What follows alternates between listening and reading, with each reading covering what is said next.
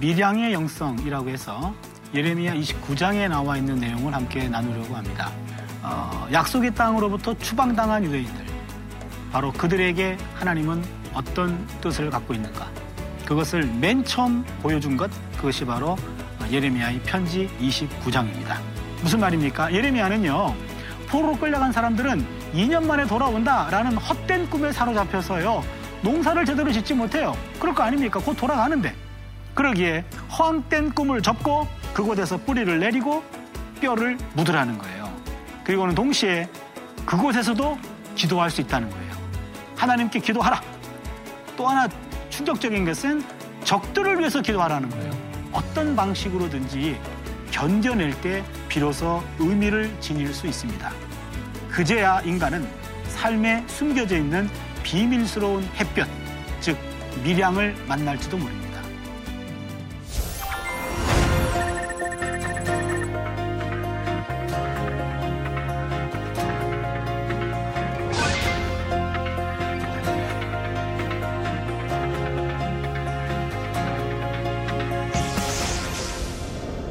안녕하세요.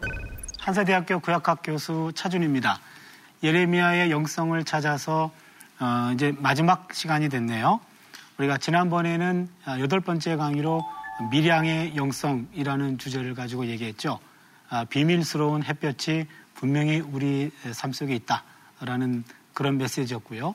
오늘은 진리의 영성이라는 음, 제목으로 음, 예레미야의 영성 시리즈 마지막을 장식하겠습니다. 오늘의 포인트를 잠깐 볼까요? 예레미야의 마지막 설교입니다. 예레미야가 52장까지 나오는데 왜 44장이 마지막입니까? 라고 어, 의아해하실 분 있을지 모르겠어요. 예레미야서는 연대순으로 나와 있는 게 아니에요. 어, 연대순으로 따져본다면 44장이 가장 마지막에 활동했던 본문입니다. 그러면은 44장 예레미야의 마지막 설교 어, 보도록 할게요. 그럼 먼저 음, 예레미야 44장의 구조를 잠깐 볼까요? 1자 1절부터 14절까지는 예레미야가 설교합니다. 이집트에서의 설교입니다. 15절, 19절을 보면은요, 이집트 포로로 끌려간 유다 백성들이 예레미야 설교에 대해서 반대합니다. 공박해요. 그 자리에서 논박합니다. 20절, 30절을 보시면은 백성들의 반론에 대해서 예레미야가 마지막으로 응답하고 마지막 메시지가 심판 선포입니다. 그리고 예레미야의 메시지는 이제 끝나게 됩니다. 그러면은 먼저 44장 1절 본문을 보겠습니다. 애굽 땅에 사는 모든 유다 사람 곧 믹돌과 다마네스와 높과 바도로스 지방에 사는 자에 대하여 말씀이 예레미야에게 임하니라 이르시되 여기 나와 있는 믹돌, 다마네스, 높, 바도로스 이 지역들은 이집트 지역을 말합니다. 이집트 지역에 지금 어, 아까 말씀드린 믹돌, 다마네스, 그 다음에는 노비라는 것은 이집트 북부 지역이고 바드로스는 남부 지역입니다. 아무튼 어, 예레미야도 다마네스로 끌려갔어요. 그러니까 다마네스는 예레미야가 유다, 그러니까 이집트 전역에 흩어져 있는 유다인들에게 유대 사람들에게 하는 말씀입니다. 먼저 예레미야는 이집트에 있는 유다 사람들에게 유다 왕국이 왜 어, 멸망했던 사건 그것들을 상기시킵니다. 2절에 나오고요. 그리고는 3절에 보면은 본국에 있는 유다 사람들은 우상을 숭배했기 때문에 하나님의 진노를 불러들였다. 그래서 4절에 보면은 하나님이 모든 선지자들을 총동원해가지고 제발 좀 내가 미워하는 이 역겨운 짓을 하지 말아라. 우상 숭배를 하지 말아라. 라고 줄곧 타일렀다. 5절에 보면은 그러나 유다 백성들은 순종하지 않았다. 다른 신들에게 향을 피우는 일들을 계속했다. 고로 6절에 보시면은 하나님께서 유다 백성들과 어, 유다 성읍들과 예루살렘 거리들을 불살라 버릴 수밖에 없었고 그곳은 황무지와 폐허더미가 돼버리고 말았다. 그러니까 지나간 역사를 회고합니다. 우리가 하나님께 등을 돌리고 우상을 숭배했기 때문에 나라가 망한 거다라고 얘기합니다. 그리고는 7절로 넘어옵니다. 망군의 하나님 이스라엘 하나님 야훼께서 이와 같이 말씀하셨느니라 너희가 어찌하여 큰 악을 행하여 자기 영혼을 해하며 유다 가운데서 너희의 남자와 여자와 아이와 젖 먹는 자를 멸절하여 남은 자가 없게 하려느냐. 여기 보시면요. 지금 우리말 성경에는 그냥 망군의 야유를 시작하는데 원래 히브리 성경을 보면은 그러나 이제란 말을 시작합니다. 그리고 이제. 예, 그리고 이제라는 말은 과거에서 현재로 전환할 때 쓰이는 말입니다. 이제 과거에는 너희들이 이렇게 우상숭배로 나라가 망했다. 그리고 이제, 이제 너희들은 어떻게 사느니가 봤더니 그때나 지금이나 차이가 없다라는 말씀을 하고 있죠. 그래서 예, 이스라엘 백성들은요, 유다 땅에서 행했던 우상숭배를 이집트 땅에서도 그대로 행하고 있는 거예요. 그 나라를 한번 망했던, 망해봤던 그 사람들이 아직도 정신을 못 차리고 있는 거죠. 그래서 예레미야가 그들에게 말합니다. 너희 손으로 만든 것을 그런 우상 형태나 너희들이 행한 그 짓거리들을 너희들이 지금 생각해 봐라. 그러면서 특별히 어, 여인들의 악행을 지적합니다. 구절 한번 봐주세요. 너희가 유다 땅과 예루살렘 거리에서 행한 너희 조상들의 악행, 아까 말씀드렸죠? 이것이 바로 우상을 만든 것이거나 그들이 행한 어떤 잘못된 짓거리들, 악행입니다. 유다 왕들의 악행과 왕비들의 악행과 너희 악행과 너희 아내들의 악행, 그리고 드디어 하나님의 심판이 선고가 됩니다. 11절에 아, 보시면 하나님의 심판은 단호했습니다. 온 유다 땅을 멸망하기로 작정하셨습니다. 이집 땅에 들어가서 들어가 정착하기로 마음을 굳힌 유다의 남은 자들을 붙잡아 그곳에서 모두 멸하실 거다. 무슨 얘기냐면 이집트 땅에 있는 유다 백성들을 하나님이 다 심판하신다는 얘기입니다. 여기에는 낮은 자로부터 높은 자까지 빈부 귀천이 없이 모두가 다 하나님의 심판을 받는다. 이집트에 있는 유다 사람들을 향한 심판은 예루살렘에 임했던 심판과 다르지 않다. 13절 한번 봐주세요. 내가 예루살렘을 벌한 것 같이 애굽 땅에 사는 자들을 칼과 기근과 전염병으로 벌하리니. 과거에 예루살렘을 심판한 것 같이 애굽 땅에 있는 유다 사람들도 심판하겠다라는 이야기입니다. 도망하는 자들 외에는 돌아올 자가 없을 것이다. 라면서 여기 도망가는 자만 돌아간다 그랬는데 여기 도망하는 자라고 하는 말은 구원받을 남은 자라기보다는 심판의 증인으로 우리가 엄청난 재앙을 받았습니다. 라는 심판의 증인으로 소수만 돌아가게 된다. 그런 사람만 남게 되고 다 심판받게 된다라고 이야기합니다. 유다 백성들은요, 하나님을 배반하고 우상을 섬겼습니다. 그래서 그것 때문에 국가 멸망이라는 절망을 경험했어요. 그런데 그럼에도 불구하고 아직도 정신을 못 차립니다. 본국에서의 우상숭배가 새로운 보금자리라고 생각했던 이집트 땅에서도 계속돼요. 하나님의 품을 떠난 탕자의 방황은 여전히 지속되고 있습니다. 이제 두 번째입니다. 백성들의 공개적인 반론을 보겠습니다. 여전히 풍요와 축복만 추구하고 있네요. 어, 예레미야의 경고는 집단적 저항에 부닥칩니다. 44장 15절 한번 볼까요? 그리하여 자기 아내들이 다른 신들에게 분양할 줄을 아는 모든 남자와 곁에 섰던 모든 여인, 곧 애굽 땅 바드로스에 사는 모든 백성의 큰 무리가 예레미야에게 대답하여 이르되 여기 특징은요 모든 남자 그리고 모든 여진 그리고 모든 백성이라는 히브리 말로 콜 영어로 올입니다 올 집단적인 행동을 보였고 집단적인 책임성이 있고 집단적인 허물을 가리키는 말입니다. 그러기에 이 얘기를 들었던 유다 백성들 중에 모든 남자들이 모든 여인들이 모든 백성들이 집단적으로 예레미야에게 저항하고 있습니다. 그들은요 16절에 보니까 내가 하나님의 이름으로 우리에게 하는 말을 우리는 듣지 않겠다 그렇게 얘기하죠. 지금 이스라엘 백성들과 예레미야의 역사 해석이 달라요. 예레미야는 우상을 숭배했기 때문에 너희들이 망한 거야 그러는데 이스라엘 이들은요 우상 숭배를 금했기 때문에 우리가 망한 거다라고 얘기하죠. 19절을 보면은요 한번 볼까요? 19절 여인들은 어, 이르되 우리가 하늘의 여왕에게 분양하고 그 앞에 전제를 드릴 때에 어찌 우리 남편의 허락이 없이 그의 형상과 같은 과자를 만들어 놓고 전제를 드렸느냐 하는지라 주로 하늘의 여신은 여성들이 따랐던 것 같아요. 그런데 그 여, 신들을 여인들이 섬겼을 때 남편들의 후원이 있었음을 여기서 첨언하고 있습니다. 남편들도 허락했고 남편들도 열심히 그것을 후원했어요. 지금요, 이 하늘의 여왕, 하늘의 여신을 따르는 숭배를 어떻게 그 당시 사람들이 했는지는 예레미야 7장 19절에, 17절, 19절에 잘 나타납니다. 한 본문을 볼까요? 예. 너는 그들이 유다 성읍들과 예루살렘 거리에서 행하는 일을 보지 못하였느냐? 자식들은 나무를 줍고 아버지들은 불을 피우며 부녀들은 가루를 반죽, 반죽하여 하늘의 여왕을 위하여 보세요. 자식들 나무 주 나무 주어요. 아버지들은 불을 피워요. 부녀들은 가루를 반죽하여 하늘 여왕을 위하여 과자를 만들어요. 그들이 또 다른 신들에게 전제를 부음으로 나의 노를 일으키느니라. 이게 하늘 여왕을 섬기는 하나의 방식이었습니다. 모든 가족들이 다 연루되어 있습니다. 아이들은 나무를 모았고 아버지들은 불을 피웠고 여성들은 하늘 여왕에게 바칠 과자를 만들었습니다. 신들에게 곡식과 떡과 과자를 제물로 바치는 것은 이 당시 고대 중동 사회에서는 잘 알려진 일이고요. 아마도 어, 어, 하늘 여신, 천, 하늘 여신이 보통 천체 신으로 섬겼는데 이 하늘 여신이 하는 일은 생명력을 소생시킵니다. 무슨 얘기냐면 주로 이 하늘 여신들은요 여인들 사이에서 많이 숭배되었어요. 안전한 자녀 출산, 두 번째는 건강한 후손 출산, 그리고 질병으로부터 구원. 요 세 가지가 주로 이 하늘 여신이 관장하는 걸로 이해했습니다. 무슨 얘기죠? 무슨 얘기죠? 자녀를 낳을 때 안전하게 자녀를 낳아요. 산모도 건강하고 그 다음에 후손도 건강합니다. 아기도 건강해야 돼요. 그리고 아기가 태어나면 그 당시에는 영아 사망률이 높았잖아요. 이 영아를 질병으로부터 보호해 주는 것, 이 모든 것들을 간장하는 게 하늘 여신이 하는 거였다. 그렇게 믿어왔던 겁니다.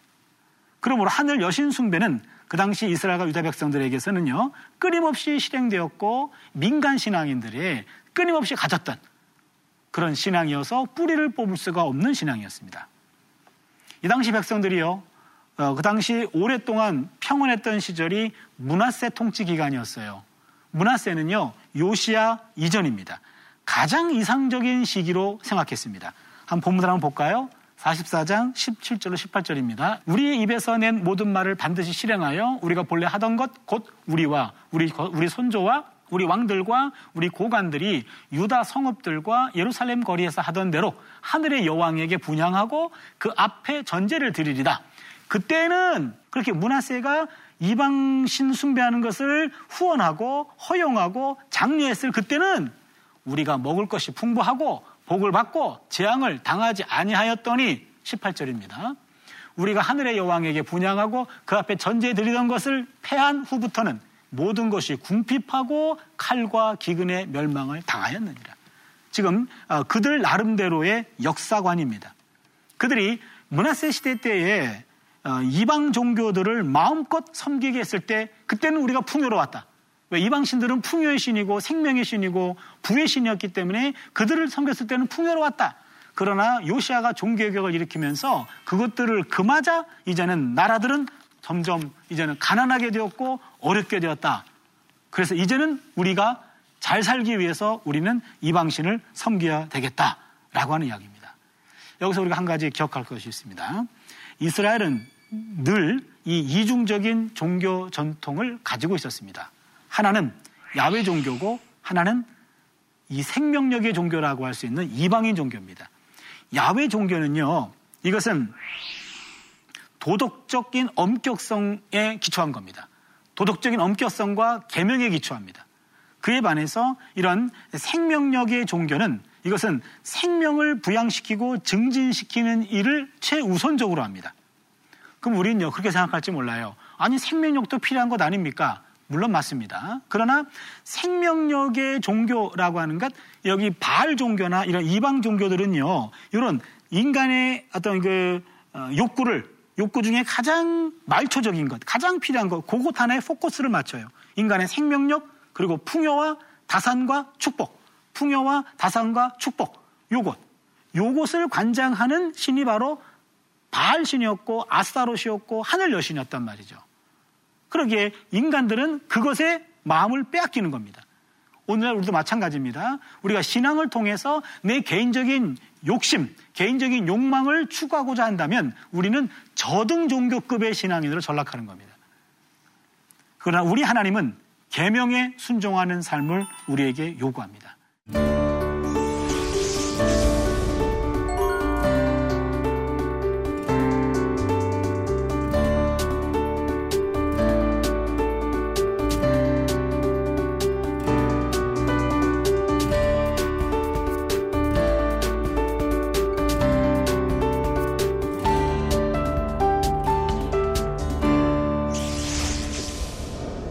이제 세 번째인데요. 예레미야는요 유다 백성들의 반론을 듣고는 책망조로 어, 그들을 어, 그들을 향해 반박합니다. 그리고 최종적인 심판을 선포합니다. 예레미야는요 유다 사람들의 조상과 왕과 고관들과 백성들이 유다 성읍과 예루살렘 거리에서 우상을 섬긴 것을 하나님이 기억하고 있다라고 부각시킵니다. 21절 볼까요? 너희가 너희 손조와 너희 왕들과 고관들과 유다 땅 백성이 유다 성읍들과 예루살렘 거리에서 분양한 일을 야외께서 기억하셨고 그의 마음에 떠오른 것이 아닌가. 여기서 기억하다. 히브리 말로 자카르.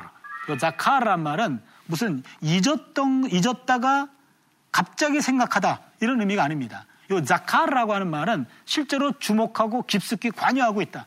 내가 주목하고 있다. 내가 보고 있다. 그런 얘기죠. 이스라엘 자손들이 이집트에서 종살이 할 때도요. 하나님이 언약을 기억하시고 그들을 억압해서 구원하셨어요. 한번 볼까요? 출애굽기 2장.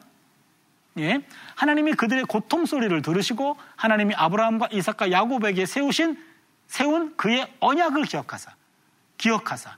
하나님의 기억은요. 단순히 어떤 생각 속에만 잡아두는 것이 아니라 기억은 곧 행동으로 옮겨집니다. 기억함은 하나님의 은혜로운 구원 행동을 직접적으로 이끌어줬어요. 그런데 예레미야, 지금 출애굽기에서 하나님의 기억은 구원 사건으로 이어졌어요. 그러나 예레미야서에서 하나님의 기억 사건은 심판으로 이어집니다. 야외 하나님은 이집트에 있었던 유다 공동체가 거짓 신들을 숭배한 것, 여전히 하늘 여왕을 숭배한 것에 대해서 책임을 물으십니다. 그들은 우상을 섬길 뿐만 아니라 야외의 목소리에 순종하지도 않았고 야외의 율법과 규례와 권고를 행하지 않았기 때문에 그들은 재앙, 그들에게 재앙이 들이닥치는 겁니다. 22절, 23절. 야외께서 너희 악행과 가증한 행위를 더 참을 수 없으셨으므로 너희 땅이 오늘과 같이 황폐하며 놀램과 저주거리가 되어 주민이 없게 되었나니 너희가 분양하여 야외께 범죄하였으며 야외의 목소리를 순종하지 아니하고 야외의 율법과 법교와 여러 증거대로 행하지 아니하였으므로 이 재난이 오늘과 같이 너희에게 일어났느니라. 유다 역사에 대한 해석이 전혀 다릅니다. 백성들은 국가 멸망 원인을 우상숭배 제거에서 찾았고 예레미야는 우상숭배 때문에 나라가 망했다고 얘기합니다. 전혀 역사를 보는 눈이 다릅니다. 그러자 그러나 유다 백성들은요 자신들이 서원한 것을 그대로 지키겠다고 끝까지 고집합니다. 25절 보세요. 우리가 서원한 대로 반드시 이양하여 하늘의 여왕에게 분양하고 전제를 드리리다. 야, 참 고집스럽죠? 어떻게 이 분위기가 지금 파악되나요? 유다 백성들은요, 정말 고집스럽습니다. 마음이 완고, 목이 곧고 아주 마음이 완고한 상태가 되어버리고 말았어요. 이들의 고집은 돌이키기 이미 늦었습니다. 그래서 이제는 예레미야는 각자 갈 길을 가고 그 결과를 스스로 책임지는 일밖에는 남는 것이 없다라고 얘기하며 너희 서원을 성취하며 너희 서원대로 이행하라 라는 비꼬는 투로 말하며 더 이상 권고하지 않습니다.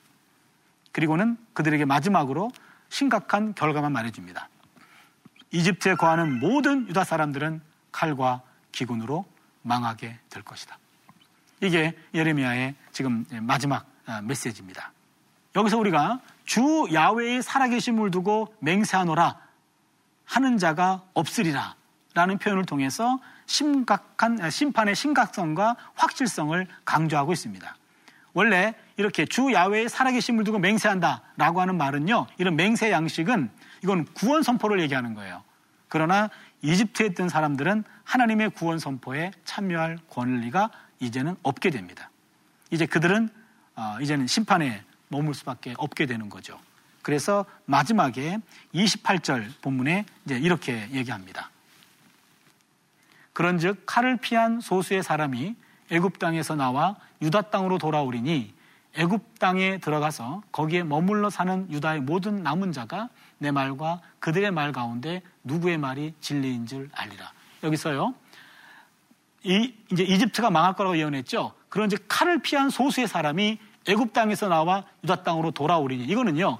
최소한 남은 자가 있을 것이다 라는 말보다는요. 지금 엄청난 심판을 당해서 몇 사람이 몇 사람이 이제는 소수의 남은 자가 돼 가지고 이 참상을 증거할 사람들입니다. 그들이 뭐라고 얘기하냐면 바로 유다의 남은 자가 내 말과 그들의 말 가운데 역사를 보는 눈이 달랐어요. 우리가 우상을 숭배했기 때문에 나라가 망했다? 예레미야의 말이죠. 우상, 우리가 우상 숭배를 금했기 때문에 나라가 망했다? 백성의 말이죠. 누구의 말이 진리인 줄 알리라. 누구의 말이 진리인 줄 알지라. 아, 이게 예레미야의 마지막 선포가 됩니다. 여기 28절에는요, 어, 실제로 주전 568년에 발생했던 바벨론 왕 누부가네살의 이집트 침공 사건과 바로 연결되고 있습니다. 그러니까 이 말이 무슨 말이냐면 예레미야는 누부가네살이 예루살렘 누부가네살이 이집트를 침공함을 바로 야외 하나님께서 심판하기 위한 어, 도구로 해석하고 있는 겁니다. 이것도 놀라운 고백이에요. 그러니까 예레미야는요. 예루살렘의 멸망도 바벨론을 심판의 도구로 사용하신 야외 하나님의 역사 개입이고 이집트 땅에 있었던 그 이집트 왕조, 이집트의 어떤 그 세력도 무너뜨린 것은 바벨론에 있는 느부간의사를 심판의 도구로 사용하신 하나님의 역사 개입입니다. 철저한 하나님 중심 역사관을 갖고 있는 거죠. 야외 하나님의 의지와 권능을 피할 수 있는 어떤 피난처도 없기 때문에 바로 느부간의살이 이집트로 행군했을 때 그것은 유다 사람들도 바로 예, 이집트로 피신했던 것은 잘못된 것이었다라는 것을 깨닫게 된다. 그런 얘기입니다. 예레미야는 이집트에서 유다 사람들을 벌할 심판의 표징을 제시합니다. 그게 바로 어, 오늘 본문에서 20, 30절을 보시면은요. 보라 내가 유다의 시드기야 왕을 그의 원수 곧 그의 생명을 찾는 바빌론의 느부갓네살 왕의 손에 넘긴 것 같이 애굽의 바로 호브라 왕을 그의 원수들 곧 그의 생명을 찾는 자들의 손에 넘겨주리라 야외께서 이같이 말씀하시느니라. 이 말씀이요. 나중에 568년 그때 그대로 이루어집니다. 이걸 통해서 하나님이 이집트의 왕을 이렇게 이집트 왕 호브라를 적에게 넘겨준 것 같이 이집트에 있는 유다 백성들도 심판을 당하리라. 이것이 예레미야의 마지막 설교죠. 예, 그럼 오늘 말씀을 한번 정리해 보면요. 예레미야 44장은요. 구약 성경 전체에서 야외께 직접 반항을 보인 강력한 경우 중의 하나입니다. 하나님 예레미야를 통해서 말씀을 주셨을 때 백성들이 집단적으로 모든 남자, 모든 여자, 모든 백성이 돌고 일어나 가지고 우리는 당신 말을 듣지 않겠습니다. 라고 얘기합니다. 이 장은 이 44장은 이집트에 잔존했었던 유다 사람들에게 이 말 피할 수 없는 심판을 강조하고 있습니다. 예레미야는 이미 80세가 넘어가는 시대였기 때문에 568년에 이 예언이 성취가 되었을 때는 아마도 예레미야는 이 땅에 없었을 것 같습니다. 아무튼 44장은 우리가 예레미야의 음성을 들을 수 있는 마지막 부분입니다. 동족들과의 싸움, 그리고 이 싸움에서의 실패가 그의 인생의 마지막까지 동반하게 되죠. 예레미야의 마지막 말은요. 내 말이 그들의 말 가운데, 내 말과 그들의 말 가운데 누구의 말이 진리인 줄 알리라. 예레미야는 하나님으로부터 받은 자신의 소신을 끝까지 포기하지 않았습니다. 예레미야가 이집트 까지 끌려오게 된 것은요, 본인이 원한 것이 아니었습니다. 예레미야는 본국에 남아 있어서 지금 남아 있는 유다 나라 재건하기를 원했습니다.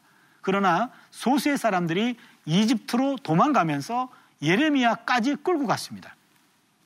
예레미야는 이집트까지 끌려갔지만 마지막 순간까지 동족 유다의 반대와 박해를 경험했습니다.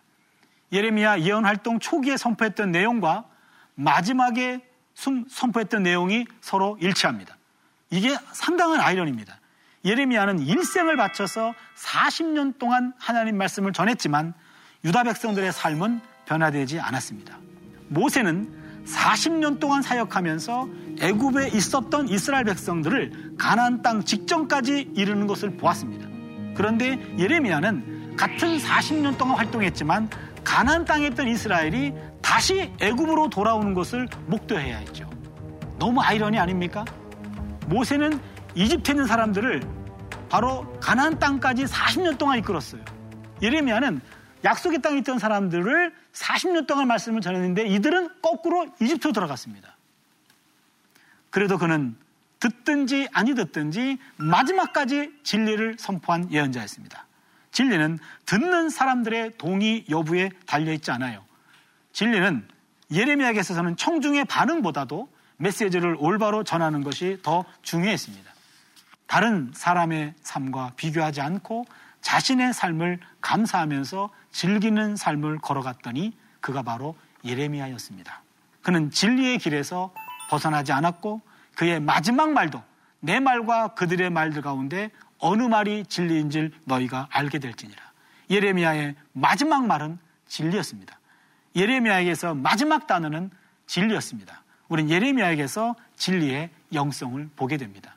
한평생 하나님의 말씀이라는 진리 하나만을 갖고 80평생을 살아냈던 예레미야. 바로 그 예레미야의 삶은 진리의 영성으로 인도되었던 삶이기에 세상이 알 수 없는 기쁨과 즐거움이 그 내면에 있었습니다. 여러분, 우리의 삶도 우리 신앙의 선배 예레미야와 같은 이런 어, 진리 한 하나의 진리만을 따른 평생 변함없는 그런 길을 걸어갈 수 있다면 우리도 예레미야에게 주어진 그 기쁨과 보람을 함께 느낄 수 있지 않을까요? 예, 오늘 진리의 영성 예레미야의 마지막 말씀 44장 말씀으로 예레미야의 영성을 찾아서의 여행은 이제 마치게 되었습니다. 이제 예레미야가 마지막 말씀했듯이 저도 여러분에게 마지막 말씀을 드릴 시간이 됐네요.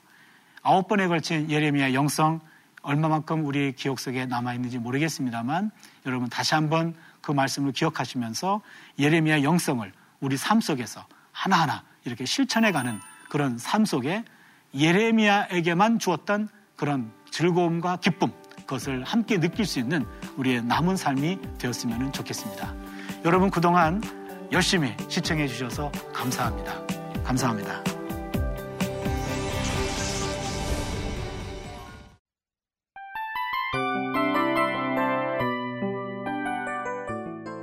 이 프로그램은 청취자 여러분의 소중한 후원으로 제작됩니다.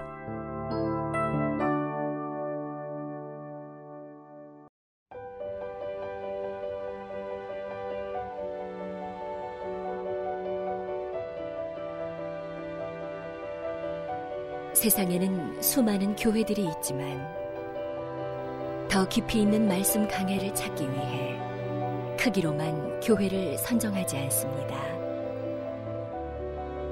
보다 좋은 영적 콘텐츠를 더 많이 나누기 위해 방송비를 받지 않습니다. 1년 365일 복음만 전하고 싶어서 우리는 광고를 하지 않습니다. 온누리의 복음을 땅끝까지 CGN TV와 함께 땅끝 성교사가 되주세요